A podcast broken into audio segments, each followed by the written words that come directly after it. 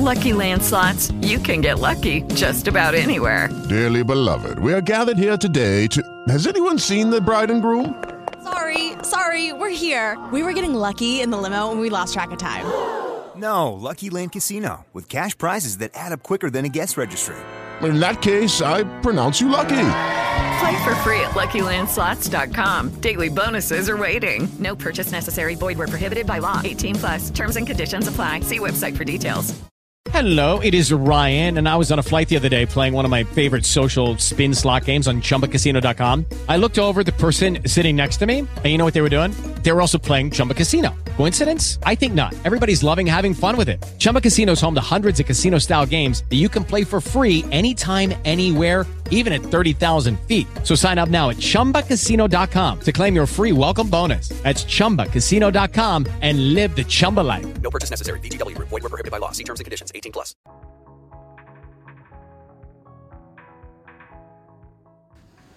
Questa mattina mi sono svegliato straordinariamente presto e vi avevo raccontato nella puntata precedente che scrivevo dai confini della zona rossa, in realtà da domenica giorno di uscita della puntata del podcast, tutta Italia è zona rossa, o meglio, come alcuni la definiscono, è zona arancione. Ho pensato in questi giorni di intensificare un pochino l'attività del podcast e di darvi la mia impressione così a viva voce, senza preparare né scrivere, un po' per dare il senso della diretta. Nell'episodio che ho buttato riguardo a Covid-19, riguardo al coronavirus, facevo alcune considerazioni che oggi magari si potrebbero trovare fuori luogo oppure di cattivo gusto, ma ritengo che siano comunque interessanti e ad ogni modo ve le propongo, tanto la situazione è abbastanza critica per tutti. Infatti questa mattina ho iniziato ad allestire la mia postazione per il telelavoro e immagino che diversi di voi che mi ascoltano saranno più o meno nelle stesse condizioni, quindi magari verso sera, durante la giornata, in una pausa, potrete ascoltare queste note varie sparse su questo dopo bomba e su questo Covid-19.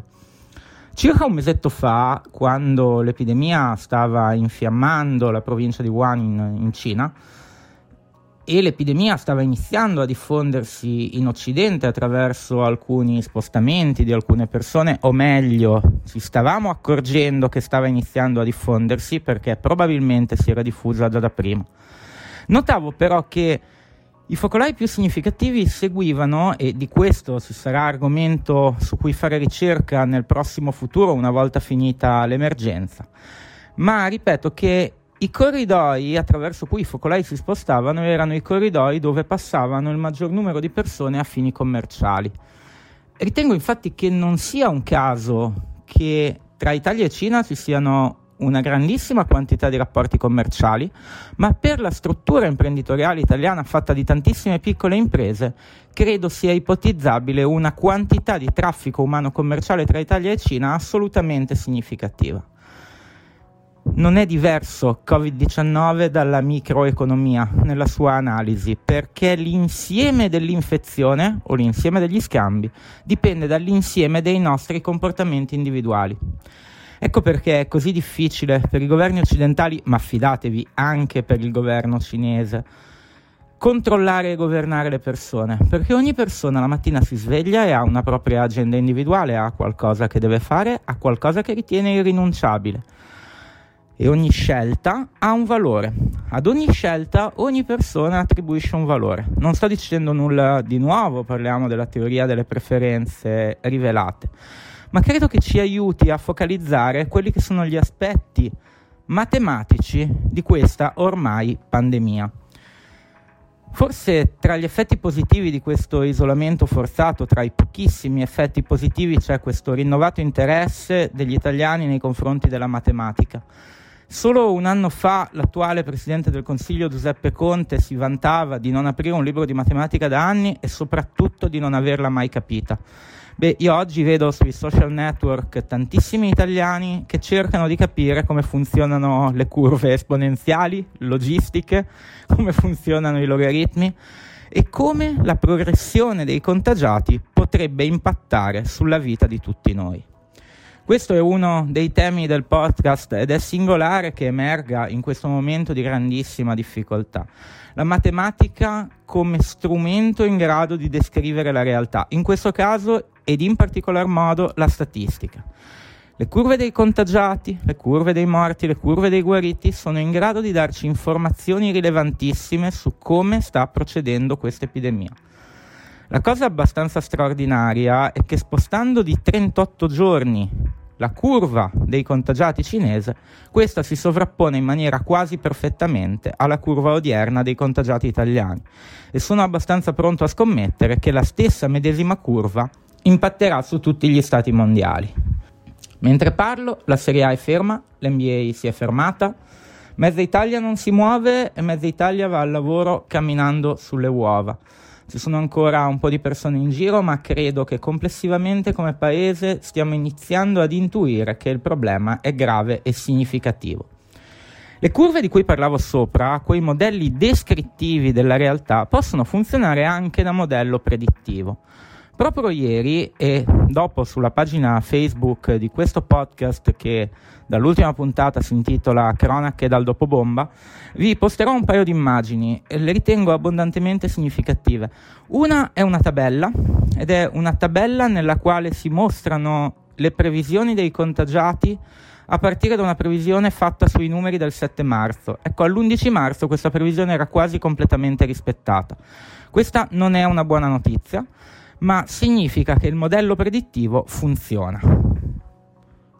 Il fatto che il modello predittivo funzioni però mette governi, protezione civile e chiunque faccia policy su questo particolare argomento in una posizione di vantaggio, relativa naturalmente.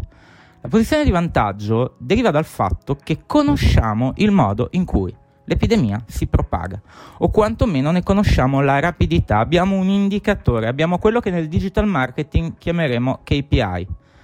Dobbiamo abbassare quel rapporto, dobbiamo abbassare il rapporto per cui ogni giorno i contagiati crescono in modo esponenziale rispetto al modo precedente. Per fare questo la policy è quella di contenere, mitigare, isolarci nelle nostre case e incontrarci il meno possibile. Per animali sociali come noi è una cosa straordinariamente difficile. Nonostante i tempi così difficili e complicati, devo dirvi che trovo una certa poesia nella capacità della matematica e della statistica di descrivere e prevedere un fenomeno di questa portata. È una cosa che funziona nella microeconomia, funziona nel digital marketing.